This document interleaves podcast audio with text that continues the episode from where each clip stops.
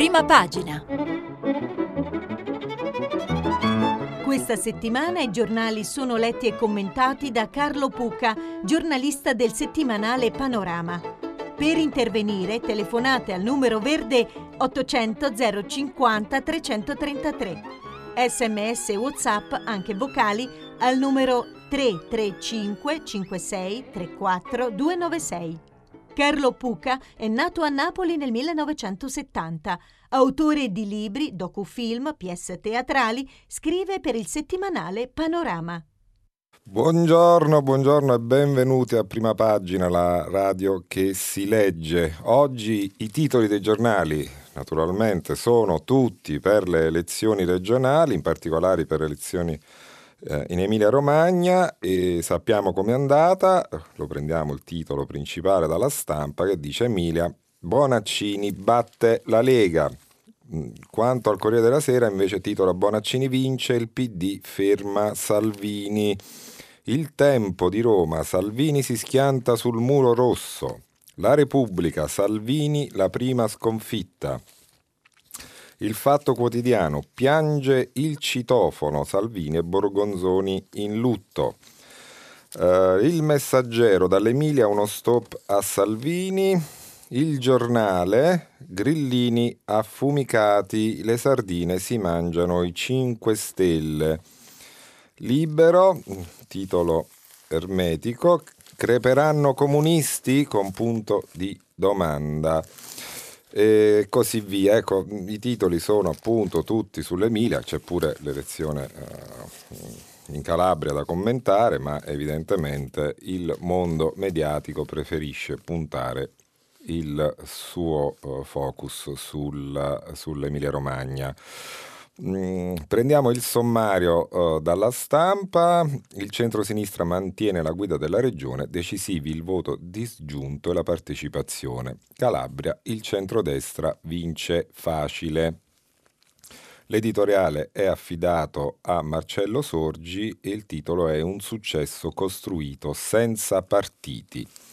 Andiamo a leggere. La vittoria di Bonaccini segna una battuta d'arresto dell'incontrastabile avanzata di Salvini e del centrodestra e fa respirare il governo, che adesso ha più ragioni per resistere. Il governatore ha costruito il suo successo passo dopo passo. Ha avuto ragione a tenere il più lontano possibile dalla sua campagna elettorale i partiti che lo sostenevano, a cominciare dal PD, ma rischiavano di togliergli voti, e a circondarsi di liste civiche qualche volta camuffate in suo aiuto. Ha vista premiata la sua marcia ininterrotta di città in città, di paese in paese, fino al più piccolo comune di campagna, senza lasciare nulla di intentato sulle tracce dell'avversario Salvini, che ha provato qualsiasi espediente per spostare gli elettori dalla sua parte. Ma senza accorgersene, a un certo punto ha esagerato, provocando una reazione nel campo opposto al suo, la nascita del movimento delle sardine, un aiuto all'avversario Bonaccini. Così che alla fine del duello il governatore riconfermato oggi non è solo l'uomo che ha salvato l'amministrazione di centrosinistra più longeva. Ecco, pensate che sono mezzo secolo esatto di dominio ininterrotto, persino oltre il cosiddetto regime democristiano, insomma, che durò 46 anni, sottolinea Sorgi. Bonaccini è anche quello che è riuscito a puntellare il PD, che non sarebbe sopravvissuto alla sconfitta, e il traballante esecutivo nazionale guidato da Conte. Non è poco. Ora lo stesso Conte può continuare a lavorare e tuttavia la maggioranza che lo sorregge resta traballante, sebbene il rischio di nuove elezioni si allontani grazie alla scadenza del referendum costituzionale sul taglio di deputati e senatori previsto per la prossima primavera. Delle due gambe che sorreggono l'esecutivo, una, il Movimento 5 Stelle, è indebolita dalle dimissioni del capo politico Di Maio, da una successione al momento imprevedibile e ovviamente anche dal deludente risultato di ieri nelle due regioni. L'altra, il PD, per adesso tira un sospiro di sollievo, ma sa benissimo che una rondine non fa primavera e se non trova il modo di rimettersi completamente in discussione, la strada da percorrere per Zingaretti sarà ancora in salita. Così Marcello Sorgi legge il risultato elettorale. Sul Corriere della Sera invece è Massimo Franco a sottolineare la partita che si apre ora dopo il voto emiliano. La partita che si apre ora è il titolo del suo editoriale. Così Massimo Franco, il capo del Carroccio subisce una sconfitta pesante dopo 2 anni di trionfi. È inutile girarci intorno, quelle di ieri sono state le sue elezioni, nel bene e nel male, più che le altre in Calabria dove si registra la vittoria netta del centrodestra a guida berlusconiana. I risultati sono legittimati da un'impennata della partecipazione, soprattutto in Emilia-Romagna.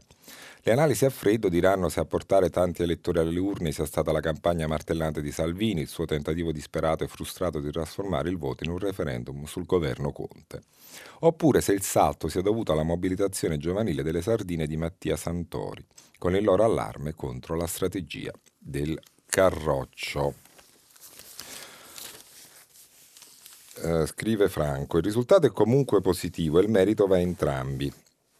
Nelle piazze che le sardine hanno riempito probabilmente erano presenti elettori di sinistra che avevano ingrossato le file dell'astensione e in parte si erano mossi verso le forze populiste.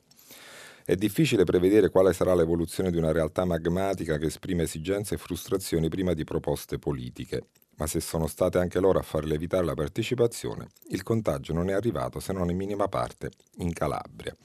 Lì si era addirittura registrato un leggero aumento dei votanti, ma la sensazione è che la regione si sia sentita e si sia stata trascurata a livello nazionale. Adesso si apre un'incognita anche sull'identità della destra e sulla sua politica. Se la strategia della spallata scelta da Salvini si è trasformata in un boomerang, qualcuno gli chiederà una linea meno elettoralistica e meno estremista, anche perché sullo sfondo rimane la collocazione europea del suo Carroccio, tema dirimente sebbene si tenda a sottovalutarlo. Per andare a Palazzo Chigi la destra di oggi ha bisogno di solide sponde continentali, ma per ora le ha solo Silvio Berlusconi col PPE e Meloni con i conservatori.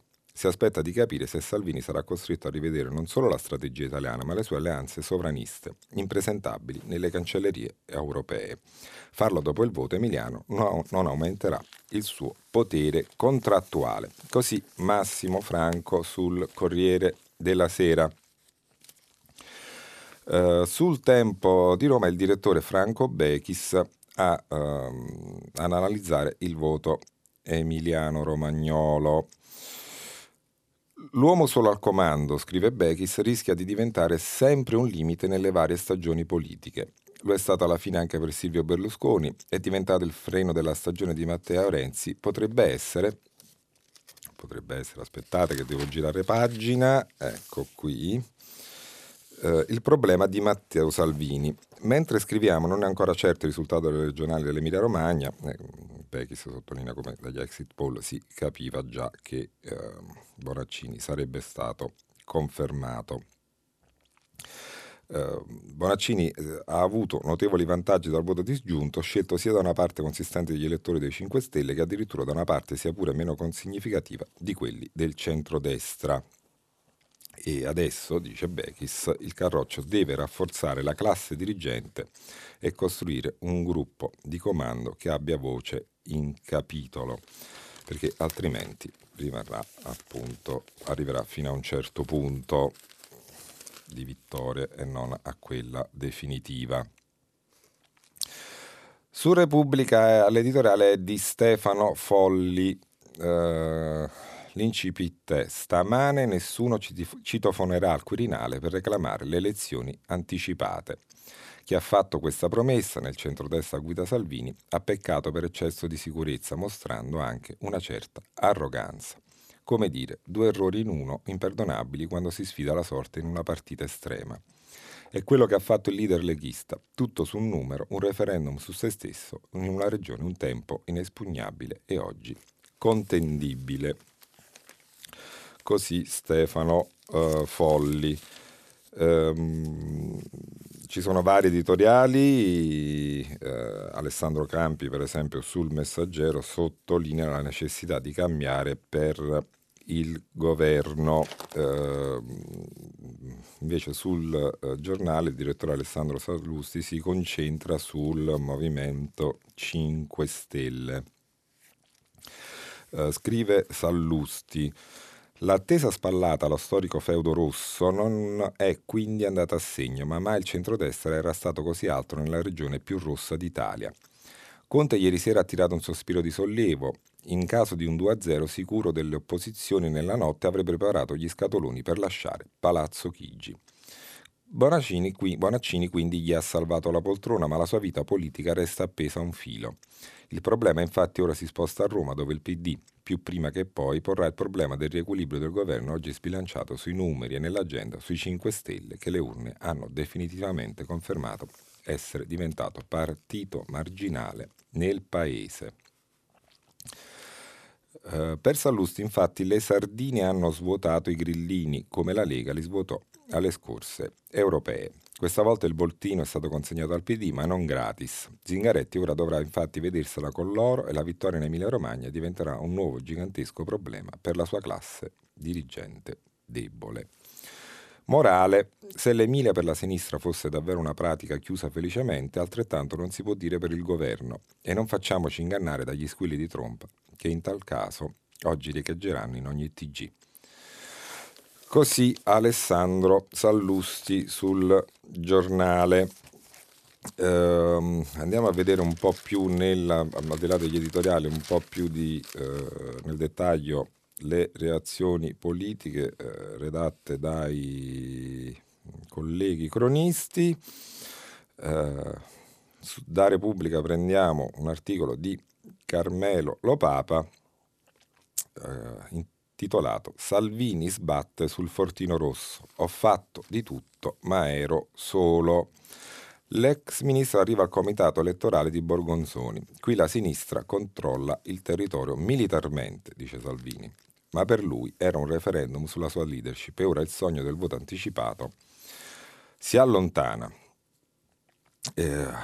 Un'altra dichiarazione di Salvini è: dopo 70 anni per la prima volta c'è stata partita in Emilia, per me è un'emozione e per la prima volta siamo determinanti nel sud Italia, riferendosi naturalmente alle elezioni calabresi. Messaggero, in questo caso l'articolo è di Mario Aiello, la prima sconfitta di Salvini, ma al governo non do tregua. L'amarezza del leader che elogia l'affluenza e poi cita Gabber, libertà e partecipazione. La Lega ora punta sul crollo dei 5 Stelle e insiste con la caccia ai transfughi per far cadere Conte. Quanto alla candidata uscita sconfitta, Lucia Borgonzoni, dice: eppure qui hanno capito che il vero cambiamento siamo noi. Articolo sempre di Mario Aiello, che scrive: Lucia, stanno votando in troppi, la sinistra si è mobilitata contro di te, qui butta male. Hanno detto così per tutta la giornata la candidata della Lega.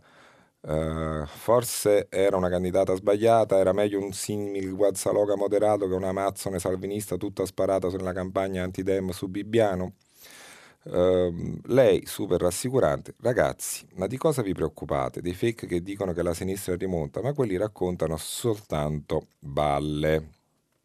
E dopo aver votato nel suo seggio alla scuola De Amicis in centro a Bologna, in mezzo a tantissimi elettori, di Bonaccini dice: che bello poter votare, la più alta espressione di democrazia, un abbraccio speciale a ciascuno di voi, fino alle 23 continuate a convincere e possiamo vincere. Lucia si è poi sentita più volte nella giornata con il suo capitano, capitano è Salvini naturalmente, e lui: Lucia, stai tranquilla, lei sente un mood molto positivo, ma la sinistra fino alla fine, tra appelli per il voto disgiunto dei grillini e allarmi antifascisti, ha venduto cara la pelle. Così Mario Aiello sul Messaggero. Dal Messaggero prendiamo anche un articolo di Marco Conti. Marco Conti dice: Conte, che il premier Conti è l'autore dell'articolo, Conte si sente più forte, medierò io tra PD e 5 Stelle. Salvini, dice il Presidente del Consiglio, ha sbagliato a cercare la spallata. Intanto però Renzi è deciso a rilanciare la sfida su prescrizione e sul futuro di autostrade. Libero sottolinea appunto questi problemi che restano comunque nel nel governo, articolo di Stefano Re, dal Senato alla giustizia, tutte le grane di Conte.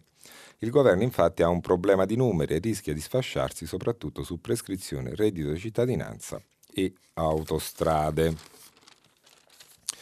Questi problemi di Conte, il Fatto Quotidiano ha sempre sulle elezioni emiliano-romagnole un bel reportage di Antonello Caporale titolato "Ecco il pianeta rossa dove i giovani scacciano la FIFA verde". Dal Pilastro a Casalecchio di Reno la Resistenza scongiura una disfatta quasi annunciata. Caporale sottolinea anche il peso della provincia. Andiamo a vedere il Pilastro, per esempio. Seggi pieni, stipati anche al Pilastro, il quartiere del degrado, dello spaccio, degli ultimi. Il quartiere del citofono, il luogo in cui Matteo Salvini, decidendo di traversarsi da sceriffo del popolo, ha citofonato una famiglia tunisina indicando, ben inquadrato dalle telecamere, lo spacciatore condominiale. Al Pilastro ieri è andata anche Virginia Merola, il primo cittadino di Bologna. Anche lui ha citofonato, ma era sua madre che lì abita, l'ha fatta scendere e l'ha accompagnata a votare. Quasi vince, dice Francesco Vitale, una lunga militanza nella CGIL. Non è Bologna il problema, bisogna capire come tira la Romagna, Forlì, in quelle zone lì. Non solo Forlì, appena riconquistata la Lega, ma Ferrara, caposaldo storico del simbolo padano, provincia messa peggio delle altre, governata da Alan Fabbri, candidato alle scorse regionali a governatore, con uno staff di assessori e consiglieri che si è fatto parecchio notare. Altra annotazione di Caporale sul Fatto Quotidiano: il Matador ci lascia il pelo. Lui ha voluto Lucia Borgonzoni, completamente afro negli ultimi giorni, anche piuttosto assente dal dibattito pubblico. Una presenza che si è fatta via via più ridotta, più contestata, tanto che le prime fasi dello spoglio annunciano il voto disgiunto persino da parte degli elettori leghisti, oltre che di Fratelli d'Italia. Il Matador, cioè Salvini, è dunque trasfigurato nello sconfitto principale. E colui che sembrava il partner debole, il comandante di una gruppa in rotta, cioè Nicola Zingaretti, si conferma invece come un guidatore accorto che sa stare sotto coperta e guadagna punti. Vincono, anzi stravincono le sardine, perde, anzi straperde Silvio Berlusconi. In crisi di nervi 5 Stelle, in forma smagliante Giorgia Meloni. È mezzanotte quando una pattuglia di giovani resistenti, quelli che con Mattia Santori hanno guidato la marcia di liberazione della Lega, e infatti si sono slegati, fanno festa a San Petronio. A proposito della notte delle sardine, siamo uno stimolo, dicono, più di così non potevamo fare. La nostra vittoria sono le persone ai seggi. C'è stato appunto questo piccolo flash mob ieri sera per festeggiare la vittoria di Bonaccini, o meglio, nel caso delle sardine, la sconfitta di Salvini. Andiamo anche su Repubblica, l'articolo precedente era di Monica Guerzoni, andiamo sul Corriere della Sera, adesso andiamo su Repubblica, l'area Venturi, sardine, la gente si è svegliata, è la nostra vittoria, ci vediamo a Scampia. Cosa dicono i vari Santori e gli altri? Abbiamo avuto un effetto moltiplicatore sulla partecipazione, siamo riusciti nel nostro intento, le persone si sono sentite responsabili per questo voto. E poi aggiungono, noi non siamo nati per stare su un palco, se avessimo voluto fare carriera politica lo avremmo già fatto, finora siamo stati una bella favola, e ora però di sporcarci le mani, vedremo in seguito cosa significa sporcarsi le mani. Maria Teresa Meli sul Corriere della Sera parla di Zingaretti che già punta al rilancio, il bipolarismo è tra noi e la Lega. Dice Zingaretti, nessuno può sognarsi di discutere il governo, non sono subalterno al Movimento 5 Stelle, ora dovranno ascoltarci. Così Zingaretti festeggia la vittoria in Emilia-Romagna. E però non dimentichiamoci della Calabria, Libero, Salvatore Dama, centrodestra valanga, la sinistra in Calabria ha perso il 30% in 5 anni. L'azzurra Iole Santelli vince senza problemi la sfida con l'imprenditore del tonno Callipo. I voti leghisti determinanti per scalzare il PD dalla guida della regione. Sandro Iacometti, sempre sul Libero, sottolinea come sull'Aspromonte siano più salviniani che in Val Padana. Secondo Iacometti, ad orientare il voto dei calabresi non da oggi è l'indignazione, la rabbia. Sentimenti cui hanno cercato di dare risposta anche 5 Stelle, con risultati non trascurabili. Alle politiche del 2018, qui il movimento aveva preso il 43% delle preferenze rispetto ad un misero 5,6% rastrellato dalla Lega. Quello che era stato anticipato alle ultime europee con la Lega balzata al 22% ed è stato di fatto confermato ieri, seppure con percentuali inferiori, però qualcosa di nuovo e di diverso. Il consenso raccolto dai 5 Stelle, come prima hanno fatto la DC, il PD e la stessa Forza Italia, che ieri ha ottenuto un ottimo risultato, è anche il frutto di strutture politiche, di presenza sul territorio, di militanza attiva. La Lega al Sud ha appena iniziato a guardarsi intorno. È un partito non radicato, senza quella capillare rete di militanti che il Nord conosce ormai da decenni. Il risultato del Carroccio, che ha dato un contributo importante per consegnare la guida della regione all'azzurra Iole Santelli, è risultato di una particolare alchimia. Da una parte c'è l'indiscussa forza di Salvini e la sua capacità di parlare alla gente e ottenere consensi. Dall'altra c'è una ragione più profonda, la voglia degli elettori di voltare veramente pagina, mandando al diavolo chi continua a riempirsi la bocca di rilancio del Sud e questione meridionale. Da decenni la politica cerca voti nel Mezzogiorno promettendo soldi e redditi di cittadinanza. E tutto resta uguale. Questa volta sulle schede elettorali c'erano anche i simboli di chi non offre regali, ma un modello di società vincente. Forse era semplicemente questo che i calabresi e il Sud aspettavano. Diversa l'analisi sul voto calabrese che fa il manifesto. Tonino Perna scrive: la scomparsa 5 Stelle fa trionfare i vecchi poteri. Scrive Perna: per la prima volta nella storia politica del nostro paese, 2 elezioni regionali hanno assunto politicamente un valore così alto. Con una differenza: in Emilia-Romagna si giocava il futuro del governo PD 5 Stelle, mentre in Calabria non c'era partita, o se c'era non interessava nessuno. D'altra parte la Calabria è la regione più povera d'Italia dagli anni 50, sempre ultima rispetto ai più importanti indicatori socio-economici. Una regione che ha subito più di altre del Mezzogiorno l'impatto della crisi che ha provocato una fuga di massa dei giovani come non si era vista nemmeno nell'immediato dopoguerra. E insomma, quindi Tonino Perna sul manifesto sottolinea come sia sbagliato appunto distrarsi rispetto alle elezioni calabresi e come questa cosa abbia fatto tornare poi in prima fila i vecchi poteri che hanno sempre governato e probabilmente afflitto questa magnifica regione. Un altro tema del giorno, messo relativamente in ombra, non so nemmeno se sia giusto, dalle elezioni, è il giorno della memoria. Oggi infatti è il 27 gennaio, appunto si celebra questo giorno fondamentale per tutti noi. Su Repubblica Roma, curiosamente sulle pagine di Repubblica Roma e non su quelle nazionali, c'è un intervento di Liliana Segre che invita a non abbassare mai la guardia perché quell'orrore può accadere ancora.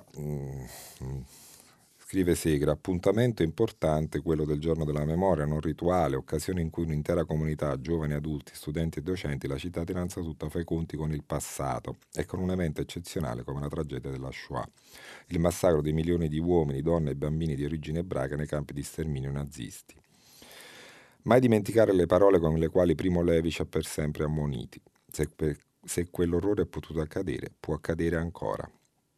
Il pericolo è sempre in agguato. Odio, razzismo, antisemitismo, discriminazione, ingiustizia, violenza, guerre sono malattie anche del nostro tempo. Nessuno più di me, scrive Liliana Segre, è sensibile al tema dell'indifferenza. Quando fu inaugurato il memoriale della Shoah di Milano, chiesi che fosse scolpita a caratteri cubitali proprio la parola indifferenza sul muro del binario 21, quello da cui partivano i vagoni piombati verso i campi di sterminio nazisti. Quando infatti nel 1943 partimmo ammassati in un carro bestiame, sentimmo su di noi proprio il vento gelido dell'indifferenza, la lontananza della nostra città e dei nostri concittadini. Indifferenza è quando nessuno ti parla, nessuno ti vede, nessuno ti pensa, nessuno ti aiuta, tutti voltano la testa dall'altra parte. E invece bisogna assolutamente conoscere, denunciare, reagire. I care, come si diceva in inglese, prendersi cura, interessarsi. Buona giornata della memoria a tutti, scrive Liliana Segre. Sul Fatto Quotidiano, a proposito di Giorno della Memoria, c'è un articolo di Furio Colombo che racconta come il Parlamento disse sì alla sua istituzione. Furio Colombo fu appunto tra i promotori dell'istituzione, anzi forse il principale promotore del Giorno della Memoria, e attraverso tre suoi discorsi a Montecitorio convinse, come sottolinea lui stesso, trascinò pure la destra di Fini e Berlusconi a votare a favore della istituzione di questa importante celebrazione. C'è il Foglio Quotidiano che invece dedica diverse pagine al Giorno della Memoria, con un articolo lungo e bello di Giulio Meotti intitolato La memoria viva dell'Europa. Cosa fa Meotti? Denuncia il ritorno sottile dell'antisemitismo sotto altre forme. Il sommario è: cacciati e uccisi dagli islamisti in Francia, non graditi in parte dalla Germania, costretti a chiudere le comunità a causa dei neonazisti in Svezia, nel continente che deve loro tanto ma che fu anche teatro della Shoah. Hanno ancora un futuro gli ebrei? Domanda Meotti, che appunto racconta tutti questi casi, tutti verificabili, di cacciata degli ebrei da alcuni luoghi d'Europa, anche simbolici. E prendiamo una parte, diciamo, di questo articolo per raccontare come alcuni ebrei si immaginano il 2050, e prendiamo Jonathan Sacks, ex rabbino capo del Regno Unito, uno dei grandi maestri globali dell'ebraismo. Ecco, per il 2050 Sacks prevede due scenari. Uno è molto fosco, prevede le seguenti vicende. Gli ebrei hanno lasciato l'Europa. È diventato così pericoloso innestare segni di ebraicità o esprimere sostegno a Israele in pubblico che gli ebrei hanno deciso di andarsene tranquillamente. Negli Stati Uniti l'unico gruppo significativo sono gli ultraortodossi. Al di fuori dell'ortodossia i tassi di disaffiliazione sono così alti che il resto dell'ebraismo diventano le nuove 10 tribù perdute. In Israele una popolazione assediata si aggrappa cupamente alla vita. L'Iran, avendo vinto il suo confronto con l'Occidente, ha usato la sua nuova ricchezza e legittimità per accerchiare Israele con gruppi terroristici armati fino a denti, e il suo arsenale nucleare è una minaccia serissima contro ogni reazione decisiva. Molti israeliani se ne sono andati sapendo di poter trovare arance e sole, anche in Florida e in California. Non puoi far crescere i bambini all'ombra della paura. Questo è il primo scenario per il 2050. Poi ce n'è uno più ottimistico, sempre tratteggiato da Sacks. Gli ebrei in Europa stanno prosperando. Gli europei si sono finalmente resi conto che la minaccia dell'Islam radicale non era solo rivolta agli ebrei e a Israele, ma era contro la libertà stessa. Hanno agito e ora gli ebrei si sentono al sicuro. Negli Stati Uniti la vita ebraica è in aumento. I leader hanno deciso di sovvenzionare l'educazione ebraica e investire seriamente nella continuità ebraica. Israele, nel frattempo, avendo stretto alleanze strategiche con l'Egitto e l'Arabia Saudita di fronte a un Iran dotato del nucleare e all'islamismo apocalittico, ha finalmente trovato in Medio Oriente la propria accettazione, se non la legittimità. Ecco, questi due scenari sono il grande brivo esistenziale in cui si trova di fronte non soltanto l'ebraismo, ma anche l'Europa. Tutti i segnali indicano oggi che si va verso lo scenario più cupo di Sacks, tranne che per Israele, che continua a prosperare. Non abbiamo altro tempo, chiude Meotti, per impedire questa catastrofe di civiltà che sarebbe la sempre più evidente scomparsa della comunità ebraica europea. A proposito poi di non lasciare campo all'indifferenza, c'è un'iniziativa, diciamo, avviata dal sindaco di Milano Giuseppe Sala, che ha affisso sulla sua porta di casa un cartello con una scritta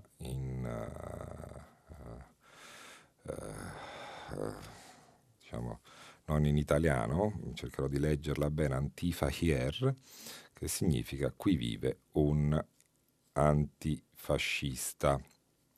E poi da lì è nata una campagna social e intanto a Mondovì, dove vi ricorderete c'è stato un episodio brutto, si prepara per questa sera una fiaccolata di solidarietà che ti menerà davanti all'ingresso profanato di casa Rolfi. Insomma, l'indifferenza per fortuna non sta vincendo, non lo permette nemmeno Radio 3, perché tra i vari appuntamenti che questa radio ha in programma per il giorno della memoria c'è uno spettacolo che andrà in onda in diretta, realizzato al Teatro Vascello alle ore 21. La mamma sta tornando, povera orfanello, di Grunberg, autore teatrale, cineasta e scrittore per ragazzi, con la traduzione di Giacometta Limentani. Al lavoro poi seguirà uno spazio di riflessione e testimonianza curati direttamente dal direttore di Radio 3 Marino Siribaldi con rappresentanti della comunità ebraica. Quindi stasera alle 21 tutti su Radio 3 per seguire questo evento che combatte anch'esso l'indifferenza.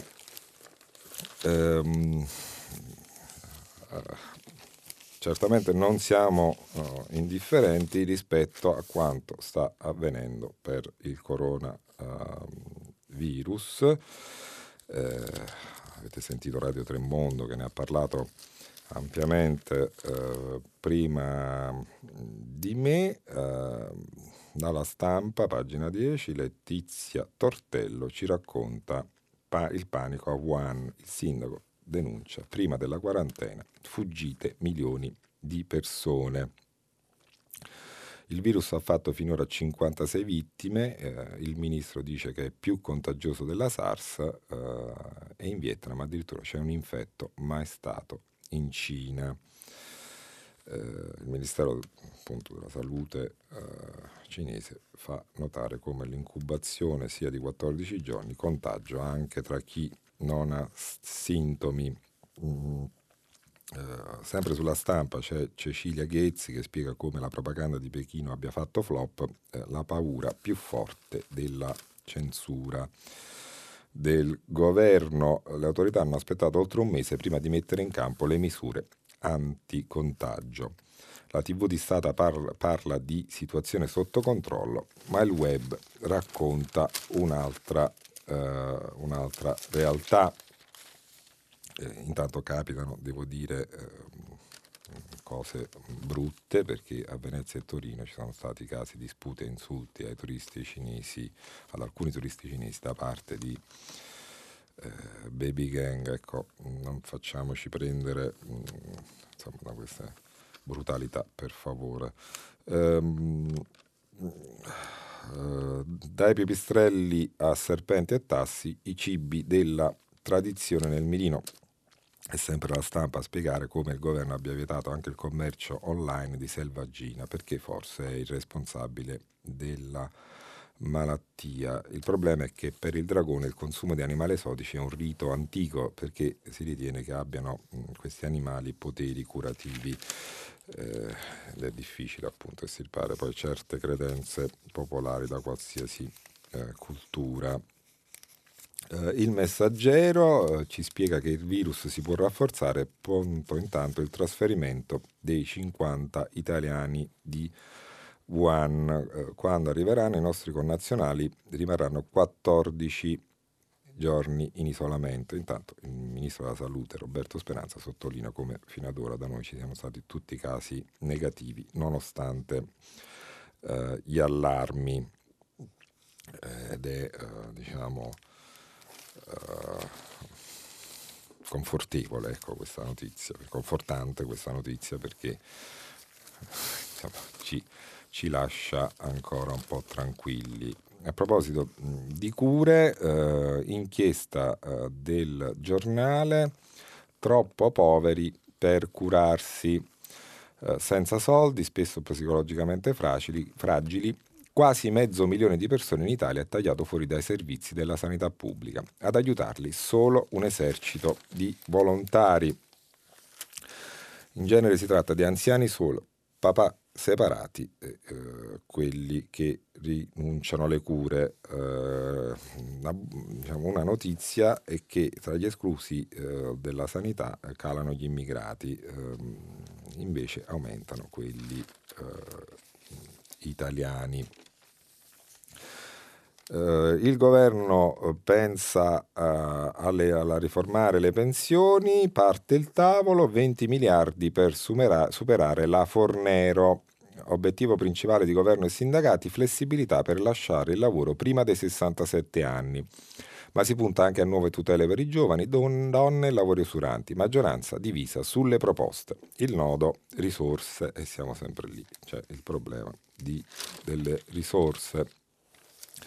I giornali parlano tanto anche di evasione fiscale, vado relativamente veloce, dall'IVA alle colf evasi 110 miliardi, così Enrico Marro e Fiorenza Sarzanini sul Corriere della Sera. Record negativo dell'Italia in Europa nel rapporto annuale della Guardia di Finanza all'aumento dell'economia illegale. Ci sono tutti i numeri per capire da dove arriva l'evasione. Però c'è un'altra evasione, legittima da un punto di vista penale e amministrativo, cioè le tasse non pagate dai giganti del web. Ce ne parla Antonio Grizzuti sulla Verità, pagina 12, anche questa è una inchiesta. Così i giganti del web ci rubano 100 miliardi. Studio britannico svela un'elusione mostruosa delle 6 maggiori aziende del settore. Sotto accusa anche i paradisi fiscali che l'Unione Europea vuole mantenere. Questi giganti del web hanno risparmiato tra il 35 e il 45% di quanto avrebbero dovuto versare. E intanto spendono 257 milioni di dollari in attività di lobbying solo negli Stati Uniti. Così questi sono i giganti del web che intanto, come denuncia sempre la Verità, i negozianti chiudono. Siamo rovinati da internet e asfissiati dalla burocrazia. Pretendiamo parità di concorrenza con i colossi della Silicon Valley. Cosa dice il nuovo presidente di Confcommercio Veneto Patrizio Bertin? Vogliamo parità di concorrenza, le multinazionali del web hanno una fiscalità più bassa e sono avvantaggiate. E quindi mi sembra anche una richiesta francamente legittima. Intanto, Sole 24 Ore, pagina 3, Cristiano Dell'Oste e Giovanni Parente ci parlano di come invece il fisco incastra gli evasori adesso, e cioè con le web prove, cioè dai social network alle foto su internet. In effetti, se uno si mette sui social con le Ferrari è un po' complicato non andare a chiedere da dove arrivano i soldi per comprarle. È successo anche questo. Repubblica Affari e Finanza è in apertura un'altra inchiesta sempre sulle tasse, però in questo caso di Airbnb, tanti soldi e poche tasse. Airbnb è questo portale che offre appunto le case in affitto, che sono circa 405.000 case, accolgono 11,5 milioni di turisti all'anno e contano su un giro d'affari intorno ai 2 miliardi di euro. Ormai la società degli affitti brevi vale l'11% del fatturato dell'ospitalità italiana, ma il fisco raccoglie solo briciole. Anche in questo caso lo Stato ottiene meno di quello che potrebbe ottenere, anche se poi Giacomo Trovato, che è il country manager di Airbnb Italia, sottolinea come noi non siamo esattori del fisco, non possiamo sapere se e quanto il proprietario dell'appartamento debba pagare di tasse. Bernabò Bocca, presidente di Ferralberghi, invece sottolinea come nessuno vuole fermare Airbnb, ma il fenomeno va regolamentato. La società deve dire chi soggiorna e pagare le tasse come tutti noi. Vediamo se il governo verrà a capo anche di questa faccenda. Vado velocissimo. Stalking, inchiesta della Stampa, Maria Rosa Tomasello. Stalking, meno denunce, più ammonimenti, sfiducia nella giustizia, troppi non chiedono aiuto. Infatti calano le querele, meno 13%, omettono gli avvertimenti dei questori, più 32,5%. Senza supporto psicologico recidiva al 40%, un caso su tre porta, ahimè, al femminicidio. Una doppia pagina della Stampa molto interessante. Notizie di cronaca che arriva da Napoli, mutui al clan, 59 indagati, un notaio in affari con i boss. Nella mega truffa un direttore di banca, un'agenzia di servizi e decine di prestanome. Nicola Rullo, presunto reggente dei contini, finisce al centro di una nuova maxi indagine. Insomma, un clan della Camorra chiedeva con, secondo le accuse, attenzione perché se innocenti fino a prova contrario, otteneva dei mutui per ripulire denaro e fare investimenti loschi.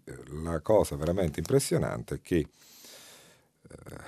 questo Nicola Rullo, che viene accusato insomma come capoclan, avrebbe tenuto un bambino di pochi anni a penzolare all'esterno del balcone in lacrime di fronte ai genitori per minacciarli per la restituzione di alcuni assegni. Quando si fanno entrare i bambini, addirittura i bambini, in queste cose, c'è davvero da scandalizzarsi e da indignarsi. Roma è alla presa con un'emergenza criminalità ancora forse troppo sottaciuta. Si spara ancora, un morto, pregiudicato albanese ucciso in strada con 3 colpi di pistola, aveva appena salutato la moglie. Accaduto ieri a Roma al Tufello.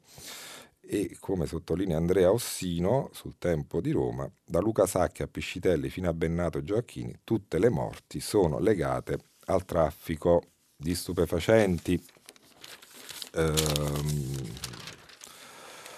E velocemente vi comunico che a febbraio ci sono 3 concorsi per 64.000 nuovi professori, 13-15.000 nell'infanzia primaria, 24.000 per le medie e superiori, più 25.000, 24.000 era una selezione straordinaria, 25.000 una selezione ordinaria e infine 5.000 insegnanti di religione. Insomma, 64.000 nuovi professori sono una buona notizia.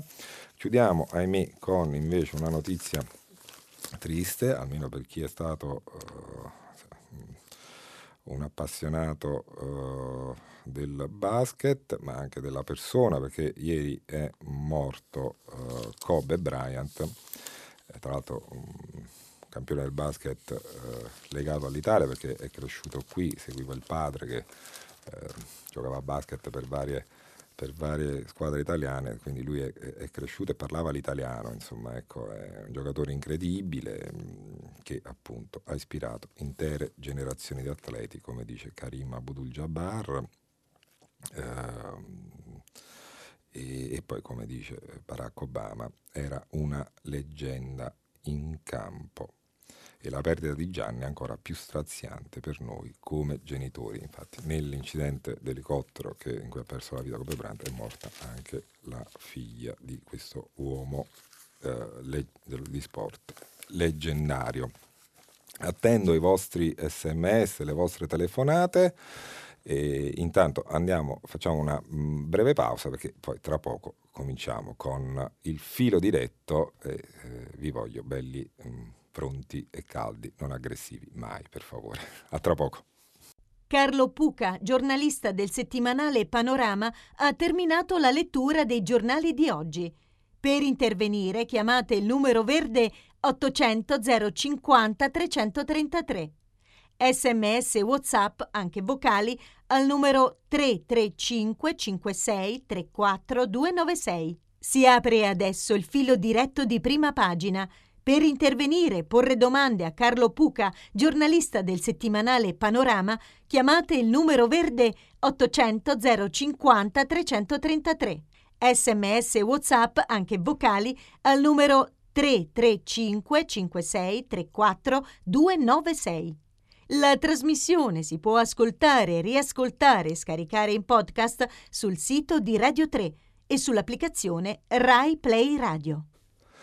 Eccoci ritrovati con il filo diretto di Prima Pagina e anche con i vostri SMS. Vado subito a leggerne uno, sono tanti, devo dire avete opinioni naturalmente differenti. Viva la democrazia sulle elezioni, su Salvini e su quanto vi ho letto dai giornali. C'è però una domanda alla quale voglio rispondere. Antonio mi chiede: pensa che ora la Borgonzoni farà parte della minoranza in Emilia-Romagna o se sceglierà la sede in Parlamento? Non conosco personalmente, se non in maniera superficiale, la candidata in Emilia-Romagna. Credo per come sono le regole della Lega rimarrà in Emilia-Romagna, almeno fino al prossimo giro elettorale. Non dovesse farlo, oggettivamente sarebbe una delusione. Ecco, insomma, suggerirei, anzi, ecco, facciamo così, consiglio una richiesta, suggerirei alla candidata sconfitta della Lega di rimanere assolutamente in Emilia-Romagna, perché non ci farebbe una bella figura. Andiamo subito adesso con le telefonate. Pronto? Buongiorno. Pronto, buongiorno Puca, sono Isa, chiamo da Parma. Isa da Parma. Io chiamo perché ho condiviso un suo dubbio, nel senso che hanno usato la prevalenza dell'interesse verso l'Emilia-Romagna dei mezzi di informazione rispetto alla Calabria. Sì. E mi sono chiesta come mai. Io mi sono data delle possibili risposte e su questo le sottoponevo per sentire cosa ne pensa. La prima è intanto la quantità di persone interessate. Se ne parla di più perché sono il maggiore numero di persone che sono andate a votare e che quindi hanno espresso un'opinione su cui quindi si può parlare, da cui maggiore interesse. L'altra è meno neutra, nel senso, io ho pensato anche al condizionamento che possono subire i voti, ovvero sia qui da noi è ancora una notizia da prima pagina, un comune sciolto per 'ndrangheta, è ancora qualcosa che suscita clamore, avere infiltrazione di criminalità organizzata a così alti livelli politici, purtroppo in altri territori meravigliosi questa cosa è, non dico ordinaria amministrazione, ma è meno rilevante e ciò dimostra un condizionamento di quelle che sono le dinamiche politiche, ahimè, piuttosto serio. Con questo ci tengo a non fare di tutta erba un fascio, perché certo. Abbiamo anche Lucano, abbiamo in Calabria meravigliosa, è meravigliosa l'esempio di Calabria, però il condizionamento di certe situazioni potrebbe aver inciso sul fatto che le notizie e i giornalisti sono consapevoli che è meno significativo rispetto a cosa pensa la gente veramente. No, guardi, allora ho un'opinione differente dalla sua, gentilissima Isa. Intanto sì, è vero, intanto ci sono più persone interessate, questo è verissimo. Poi c'è la questione, insomma, Salvini e anche Zingaretti ne hanno fatto la battaglia della vita, diciamo, sull'Emilia Romagna, quindi naturalmente il mondo della comunicazione va in quella direzione lì. Io sul condizionamento devo dire ho un'opinione diversa dalla sua. Parto da un esempio, cito una persona che stimo, ecco, così siamo a posto. Non è che se a Palermo vince la Luca Orlando, ribadisco che io stimo, ha perso la mafia, e se vince l'avversario di Luca Orlando ha vinto la mafia, perché i palermitani sempre quelli sono quelli che votano, cioè non è che cambia, diciamo, cambiano gli elettori sono sempre gli stessi, quindi come dire, io non nego che ci sia in molte parti del sud e anche in Calabria naturalmente, ma non soltanto in Calabria, ci siano dei condizionamenti. Dopodiché questi condizionamenti però arrivano fino a un certo punto. Io credo che la rappresentazione che si fa spesso del mezzogiorno di un luogo, di una regione dove tutto viene governato dalla criminalità organizzata è francamente eccessiva, se non a volte grottesca. Le parla uno che, diciamo, nella vita ha fatto tante cose per denunciare la presenza della criminalità organizzata, soprattutto dei cosiddetti, quelli che io chiamo i colletti grigi, cioè quelli che vivono a cavallo tra gli affari e il malaffare, quindi insomma sono di quelli che più le denuncia queste cose. Però invece io credo che se poi davvero ci sono questi condizionamenti, a maggior ragione bisogna occuparsene, non voltare la faccia dall'altra parte. Abbiamo parlato del giorno della memoria, l'indifferenza, naturalmente con i dovuti paragoni, l'indifferenza aiuta anche i criminali organizzati, i boss, i clan. Noi dobbiamo invece stare sul pezzo e quindi se si vota in Calabria e si ha questo dubbio, a maggior ragione bisogna starci per raccontarlo. Dopodiché io credo che la massima parte dei calabresi abbia scelto liberamente chi votare e come votare, perché francamente rifiuto l'idea che, diciamo, un'intera regione poi si metta a votare in un certo modo perché ci sono i condizionamenti. Francamente non è una cosa, proprio un'idea che mi appartiene, ecco, non mi appartiene, e ribadisco, si usa troppe volte questa cosa per attaccare l'avversario politico, ecco, non va bene. Bisogna, secondo me si vince sempre quando si governa bene anzitutto e quando si dà una idea di futuro, ecco, perché poi la politica fondamentalmente è una sola cosa, è speranza, ecco, se la speranza manca allora ci si aggrappa a quello che c'è. Pronto? Buongiorno. Buongiorno, mi chiamo Daniela e chiamo da Carmagnola in provincia di Torino. Com'è il tempo lì? Me lo dica, va. Qui il tempo è, come al solito, a quest'ora grigio. Ecco.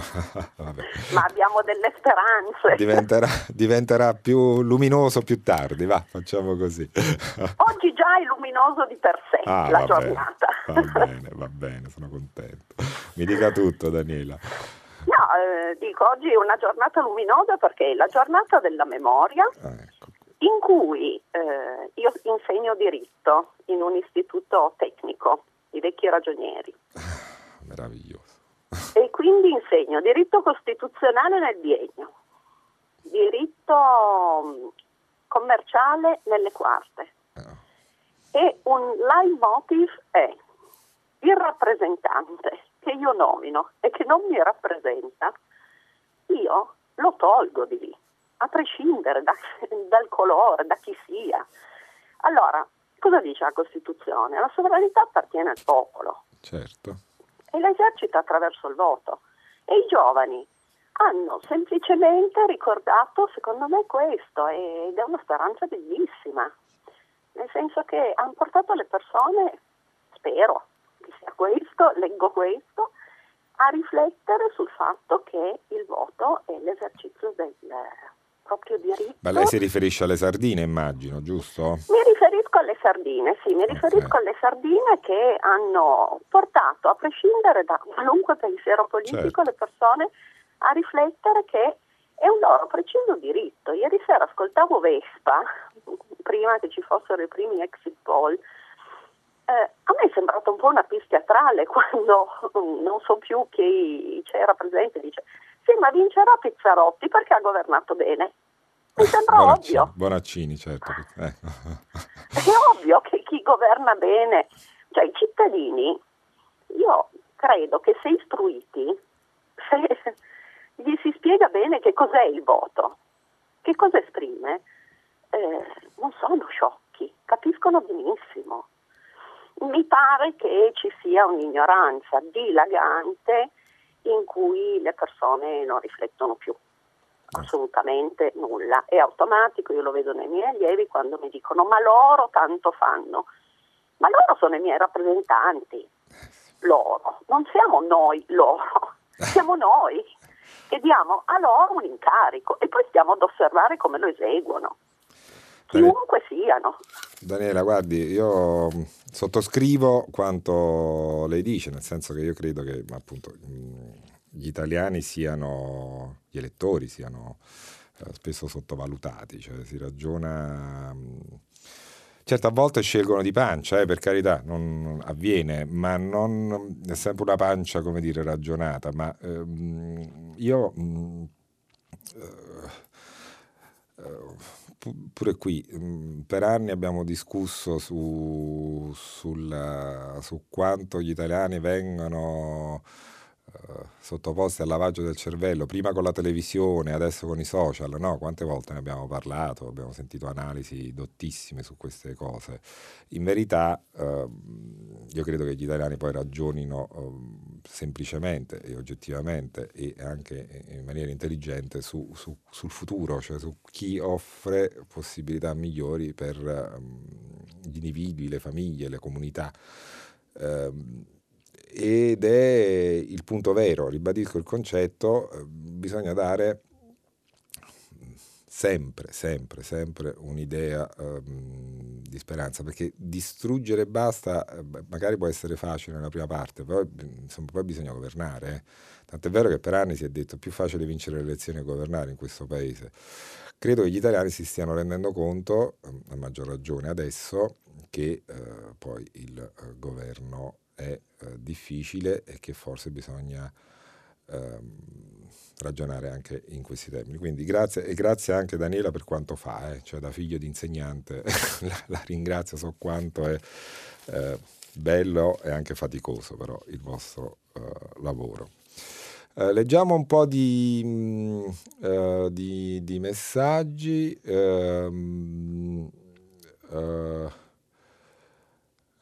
Vediamo un po'. Anche l'equiparazione nazismo-comunismo, fatto una dichiarazione europea, spiana la strada all'indifferenza. La storia lasciamola fare agli storici, sono pasticci, come ci ricorda lo storico Barbero. Così Cristina da Padova.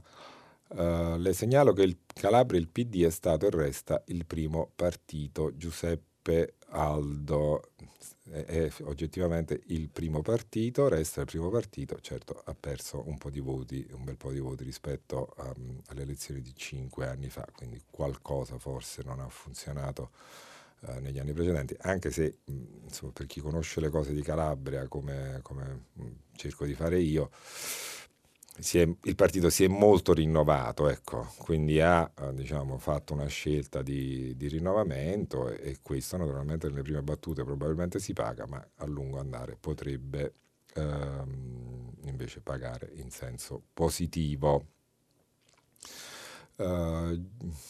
Poi Mirko, la Padania, terra del fiume Po, sconfigge la Lega tricolore. Mirko, è un ottimo calembour, però devo dire che insomma si può dire che la Lega adesso, al netto diciamo della sconfitta, non è che sia andata malissimo, ecco, 5 anni fa sarebbe stato inimmaginabile un risultato come questo. Certo, va detto che assorbe la Lega gran parte del voto dell'antico centrodestra, molti voti di Forza Italia, ecco, senza far finta che pure Giorgia Meloni con Fratelli d'Italia è andata abbastanza bene. Certo, non è bastato per vincere. Pronto? Sì. Buongiorno. Io mi chiamo Moisè Cohen, chiamo da Trieste. Buongiorno. E anch'io volevo intervenire in merito, diciamo, alla memoria, ecco, sì. In questa giornata. Io prendo spunto dall'episodio di Mondovì e particolarmente dai commenti giornalistici a cui ho assistito, che mi hanno un po' meravigliato, ecco, sì. Perché gran parte del commento si concentrava sul fatto che la vittima, diciamo così, di questo attacco non fosse ebrea, diciamo, no?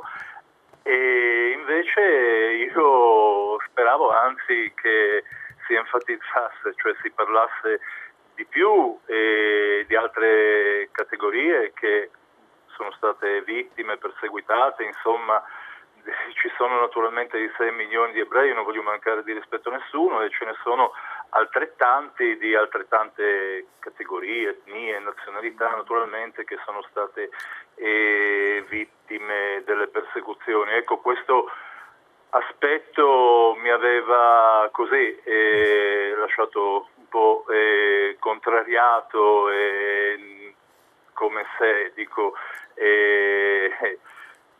quasi fosse stato sminuito il tutto, insomma, ecco. Io volevo inoltre segnalare che in altri stati, mi pare in Germania e forse anche in Francia, ecco, nell'ultimo periodo credo si cerchi di condividere anche da parte di queste grandi immigrazioni che arrivano, particolarmente dal Nord Africa, dal Medio Oriente, insomma, una sorta di memoria condivisa, ecco, nell'educazione scolastica. Questo è un aspetto estremamente importante. Comunque il mio intervento, ecco, era finalizzato al fatto che secondo me forse anche, diciamo così, l'attentatore, chi ha scritto quelle cose sulla porta, intendeva appunto la parola, sfruttare il termine ebreo purtroppo come, ecco, immaginario e purtroppo capostipite di questa denigrazione del male assoluto, insomma, e questo è chiaro, per me, ecco, attirare le somme è difficilissimo, trattare questo argomento così complesso, ma non c'è dubbio. E mi dà sempre la sensazione che non fa gli interessi, ecco, degli ebrei, che ci ghettizza e ci abbina, continua ad abbinare di questa immagine comunque del dolore. Io adesso purtroppo i testimoni della storia se ne stanno andando, noi abbiamo la senatrice Segre. Le devo chiedere di sintetizzare perché abbiamo altri ascoltatori. Io ho finito, avrei semplicemente auspicato che fossero accompagnati anche da altre categorie vittime delle persecuzioni, per dare naturalmente anche più credibilità al tutto. Le rispondo subito. Guardi, io non credo che insomma sia necessario fare, come dire, lo dico in maniera brutta forse, non è che dobbiamo fare la gara tra le vittime, cioè a chi viene ricordato o non ricordato. È chiaro che il giorno della memoria è stato istituito per la Shoah, dopodiché non dimentico, e glielo dico da, diciamo, come dire, cultore della materia, le altre vittime, milioni di vittime che ci sono state anche per altre persecuzioni, dopodiché è evidente che la Shoah ha assunto un valore simbolico straordinario nel mondo. Ma perché lo ha assunto? Perché è avvenuto nel cuore della civiltà, cioè è avvenuto in Europa. Ci sono state altre persecuzioni in Europa, capiamoci, però quella lì ha avuto, diciamo, anche per i numeri, per l'idea, diciamo, culturale che c'era dietro, per anche per come dire, la forza che ha avuto quell'idea assurda su persone civili, normali, che appunto la banalità del male, no? Che ha portato anche tanti italiani. Io mi impressiona l'idea che tanti italiani possano essere caduti nell'antisemitismo in quegli anni. Ecco, io però, siccome sono anche abituato a guardare abbastanza avanti, e lo dico per tutti i persecutori del mondo, diciamo, non soltanto per gli antisemiti, io credo che invece se non cadiamo nel baratro dell'indifferenza, io credo che invece il mondo, a differenza di quanto si pensi, andrà verso un'accettazione dell'altro che adesso sconosciuta. Credo che la naturale evoluzione, e lo vedo soprattutto nei ragazzi, ecco, che spesso vengono tanto criticati, ma invece i ragazzi sanno stare nel mondo globalizzato, hanno internet. Uno dei pochi grandi vantaggi di internet è questo qui, stare nel mondo, dovunque tu sia, anche nel paese più sperduto, riesci a connetterti al mondo e a conoscerlo, a comprendere l'altro. Ecco, io non sono così pessimista sul futuro, a patto che, diciamo, appunto, non ci mettiamo a fare io sono più perseguitato di te, perché è veramente francamente sbagliata. Non è quello che ha detto lei, ma sia chiaro, lo dico per quelli che invece poi queste cose invece le dicono e le diffondono. Pronto? Pronto, buongiorno dottor Puca, a lei e ai radioascoltatori. Pierluigi dalla provincia di Rieti. Buongiorno. Oggi è il giorno della memoria in cui ricordiamo le vittime della Shoah, ma io ritengo che debbano essere ricordate anche le tante persone che permisero a molti ebrei di salvarsi dalla deportazione e dalla persecuzione, persone che non rimasero indifferenti, che non si voltarono dall'altra parte, che non chiusero le porte.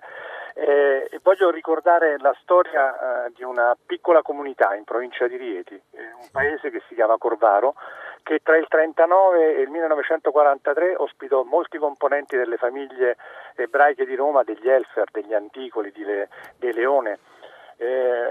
Tante famiglie trovarono praticamente ospitalità, ricovero e lavoro presso questa comunità. Gente comune di cui si conosce poco la storia, ma che è parte della storia con la S maiuscola. Gente appunto che non fu indifferente, ma si assunse la responsabilità, l'onere, anche coscienziosamente, di dare a queste persone in fuga, che scappavano appunto alla deportazione, la possibilità di nascondersi. Una comunità che ha fatto dell'accoglienza e dell'umanità un suo tratto, perché unitamente alle famiglie degli ebrei questa comunità ospitò oltre 100 soldati alleati in fuga dai campi di prigionia, e proprio per aver ospitato le famiglie ebraiche in fuga da Roma, la comunità israelitica della capitale nel 1994 ha rilasciato un'onorificenza a questo paese e alcune delle famiglie che ospitarono appunto gli ebrei.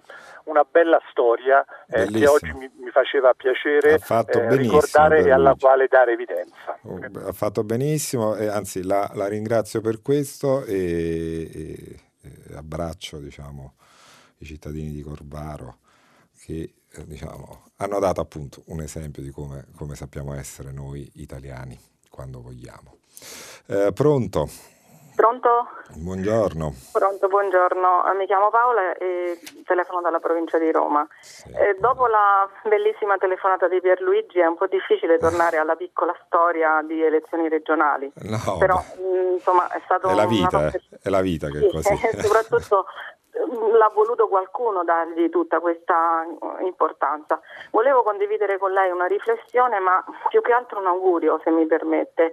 Io volevo augurare al PD, a Zingaretti, all'Italia di tirare un gran respiro di sollievo oggi, di esultare, ma da domani considerare che questa più che una vittoria è uno scampato pericolo. La vittoria va tutta costruita, ma non costruita perché noi dobbiamo essere più bravi degli altri, costruita per il paese. Il PD è un grande partito, ma ci sono tanti problemi nella società. Il PD deve rinunciare a classi dirigenti che sono attaccate ai privilegi, il PD deve vedere i problemi del territorio, deve esaltare chi considera la politica servizio e non potere. Voglio fare solo un piccolo esempio brevissimo. Le Marche. Quando andremo a fare la campagna elettorale per le Marche, nel sud delle Marche, dove ci sono i terremotati e la ricostruzione è ferma, sarà difficile lì a fare campagna elettorale se non si smuove qualcosa, se non si risolvono i problemi concreti. Qualche giorno fa la ministra De Micheli ha fatto una dichiarazione che ha fatto inviperire tutti quanti. Perché lo dico? Non voglio rovinare questo clima di festa, voglio anzi augurare che sia veramente un inizio, perché certi modi di fare politica, non voglio dire nemmeno la destra, certi modi di fare politica si possono battere, ma lo dobbiamo fare sulle cose, sulla concretezza, e questo è il mio augurio e questa è la riflessione che le propongo. Grazie. Paola, grazie davvero anche per la passione che ci mette e che fa sempre bene alla politica. Guardi, io concordo che è uno scampato pericolo, lo accennavo prima in altra forma, insomma 5 anni fa la Lega non esisteva in Emilia-Romagna, non in questi termini sicuramente, quindi oggettivamente insomma è una vittoria, ma è anche uno scampato pericolo. Credo che Zingaretti stia lavorando a questa sua idea di partito. Naturalmente non è una cosa che si fa in un giorno, perché insomma, poi ci sono le culture, le sensibilità, le correnti che non vanno mai dimenticate in un partito come il Partito Democratico, e credo anche che probabilmente se ci fosse stato Zingaretti alcuni anni fa, che è uno molto realista, diciamo, ecco, 50 anni fa, pochi anni fa, insomma ai tempi del terremoto, avrebbe evitato l'errore che fanno tutti, che è una cosa che io non mi spiego mai, l'ho anche detto forse in un'altra occasione a prima pagina, cioè dire quando c'è un terremoto ricostruiremo tutto come prima è un atto di volontà, è probabilmente mosso dalla migliore intenzione, cioè, ma non si può fare, cioè, è una cosa che non si può fare. Per i terremoti ci vogliono tempi, decenni, bisogna, e non si riesce mai a recuperare tutto come era prima. Anche nel nord, diciamo, nei rari terremoti che ha subito il nord del paese, c'è stata una ricostruzione eccellente, ma non è che si è tornati a quello che si era prima. Si sono costruite new town, nuovi insediamenti urbani, e ci sono voluti degli anni, non è stata una cosa automatica. Io invece vedo politici ogni volta, di ogni colore devo dire, che dicono ricostruiremo tutto come prima, anzi più bello, e non si può fare, non è una cosa giusta. Quindi i discorsi di verità, ne parlavamo prima con Isa e Daniela, altre due ascoltatrici, secondo me sono quelli che meglio arrivano agli elettori, più li convincono e più fanno ritrovare in generale fiducia nella politica da parte di tutti, veramente a prescindere dalle idee politiche. Quindi viva i discorsi di realtà. Pronto? Sì, pronto. Buongiorno. Buongiorno. Sì. Come si chiama, signora? Signora Alessia, da Trieste. Alessia, buongiorno. Sì. Buongiorno. Sono molto emozionata, perché noi abbiamo vissuto veramente, praticamente sono storie che non conoscono nessuno e che nessuno si è fatto carico di indagare. Allora, io ero 5 figli, sì. 2 femmine e 3 maschi, e figli di ferroviere. Abitavamo in un quartiere dove erano tutti ferrovieri. Adesso non ricordo esattamente l'anno perché ero piccola, adesso ho 84 anni. E sono venuti i tedeschi, hanno preso i miei fratelli, 13 e 15. Non eravamo né ebrei, non eravamo niente, papà era un semplice macchinista. Ma non solo i miei fratelli, hanno preso tutti i bambini del quartiere, che erano tutte case dei ferroviari, e sono spariti, non li abbiamo visti. Papà mio è andato a cercarlo in Jugoslavia, quella volta era Jugoslavia, al Monte Nevoso eccetera, per vedere dove erano finiti. Alla fine nel 1945, quando è finita praticamente, finita in Italia la guerra, perché da noi erano entrati i titini,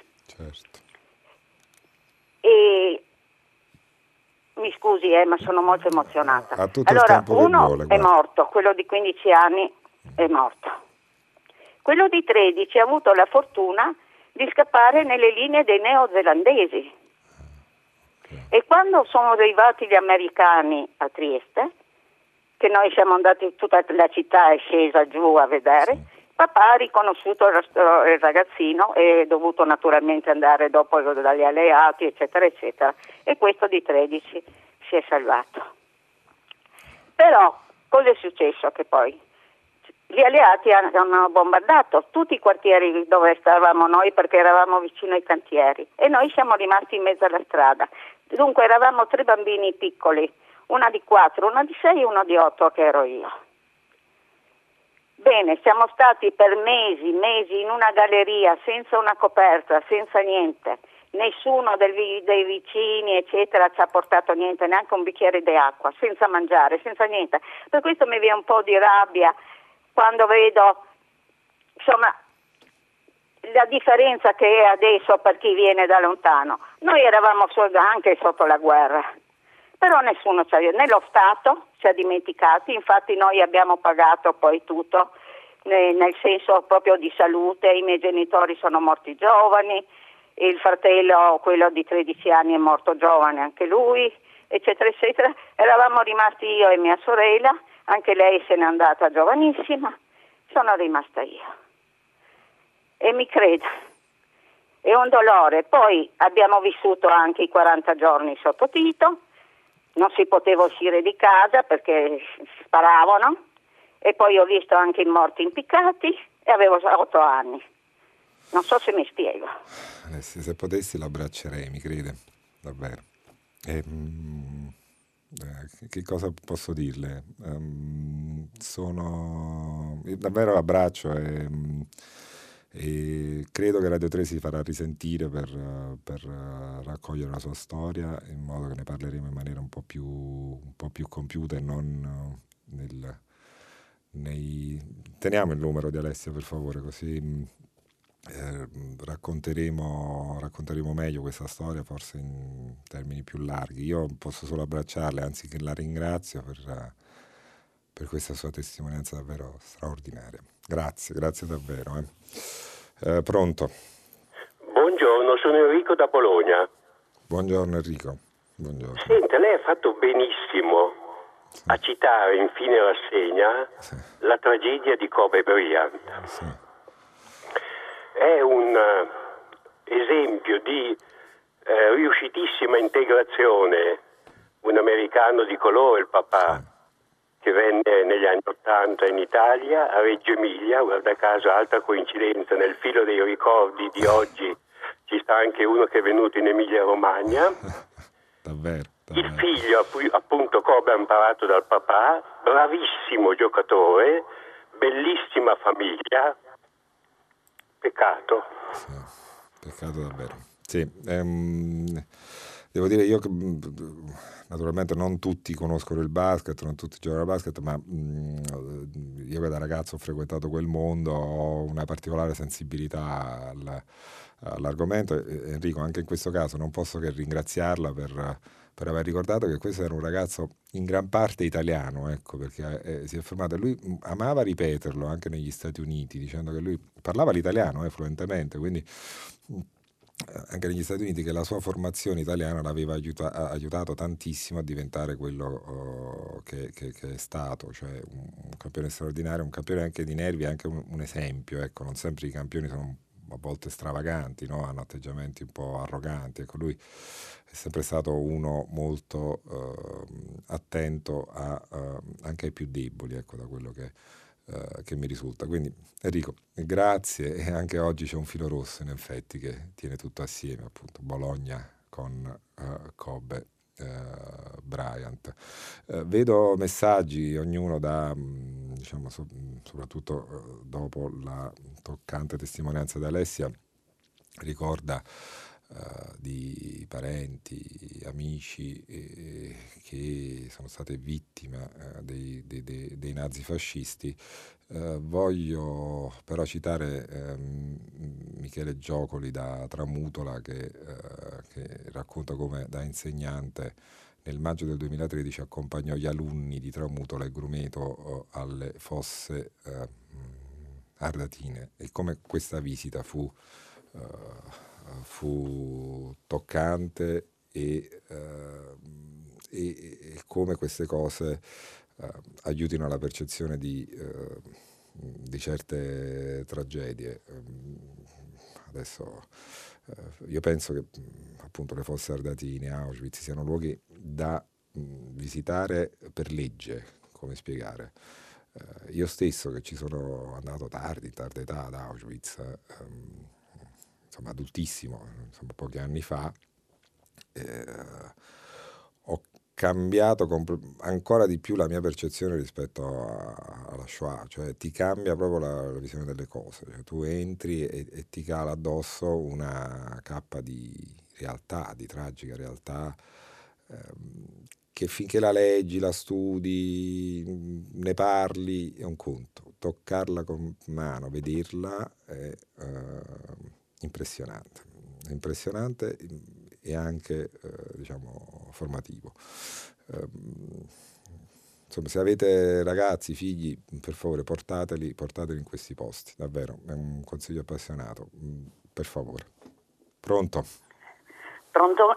Buongiorno, sono Lidia da Torino. Buongiorno.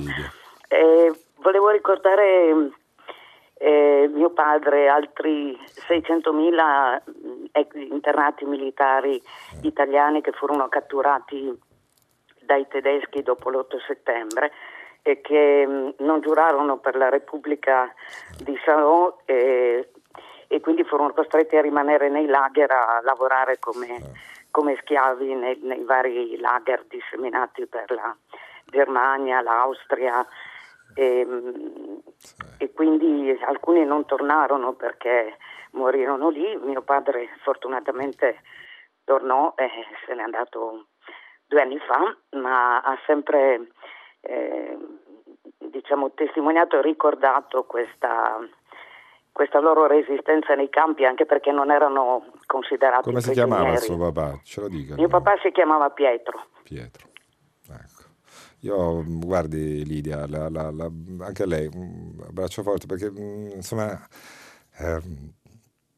noi giornalisti siamo abituati ad occuparci di molte cose a volte scandalose, così. Insomma io personalmente sono molto emozionato stamattina, cioè, dai vostri racconti, sono cose che mi stanno veramente riempiendo l'anima, quindi davvero un'esperienza straordinaria che mi porterò dentro per sempre. Siete meravigliosi, davvero meravigliosi. E guardate, la trasmissione si sta chiudendo, perché siamo davvero in coda. Io vi ricordo che dopo Prima Pagina ci sarà il GR, poi Silvia Bencivelli che conduce Pagina 3 e poi tutte le novità musicali di Primo Movimento, e alle 10 come sempre Tutta la città ne parla, che approfondirà un tema posto da voi ascoltatori. Ricordate sempre che si può riascoltare Prima Pagina sul sito di Radio 3. Intanto però non voglio far cadere i vostri SMS.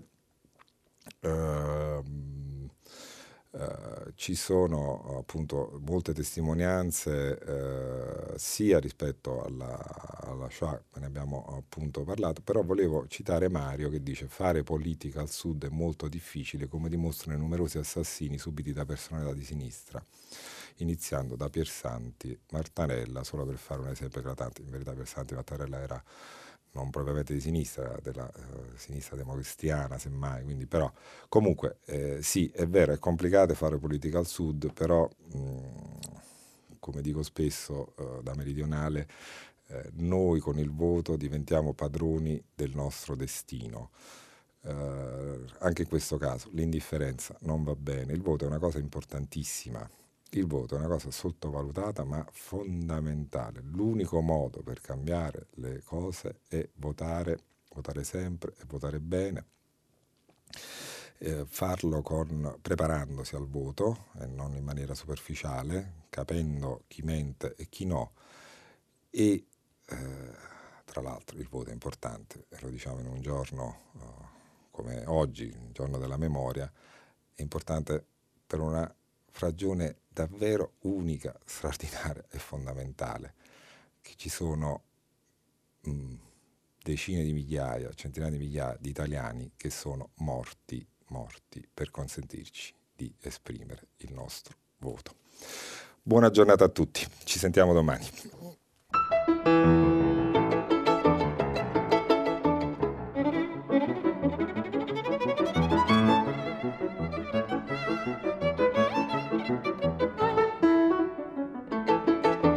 Carlo Puca, giornalista del settimanale Panorama, ha letto e commentato i giornali di oggi.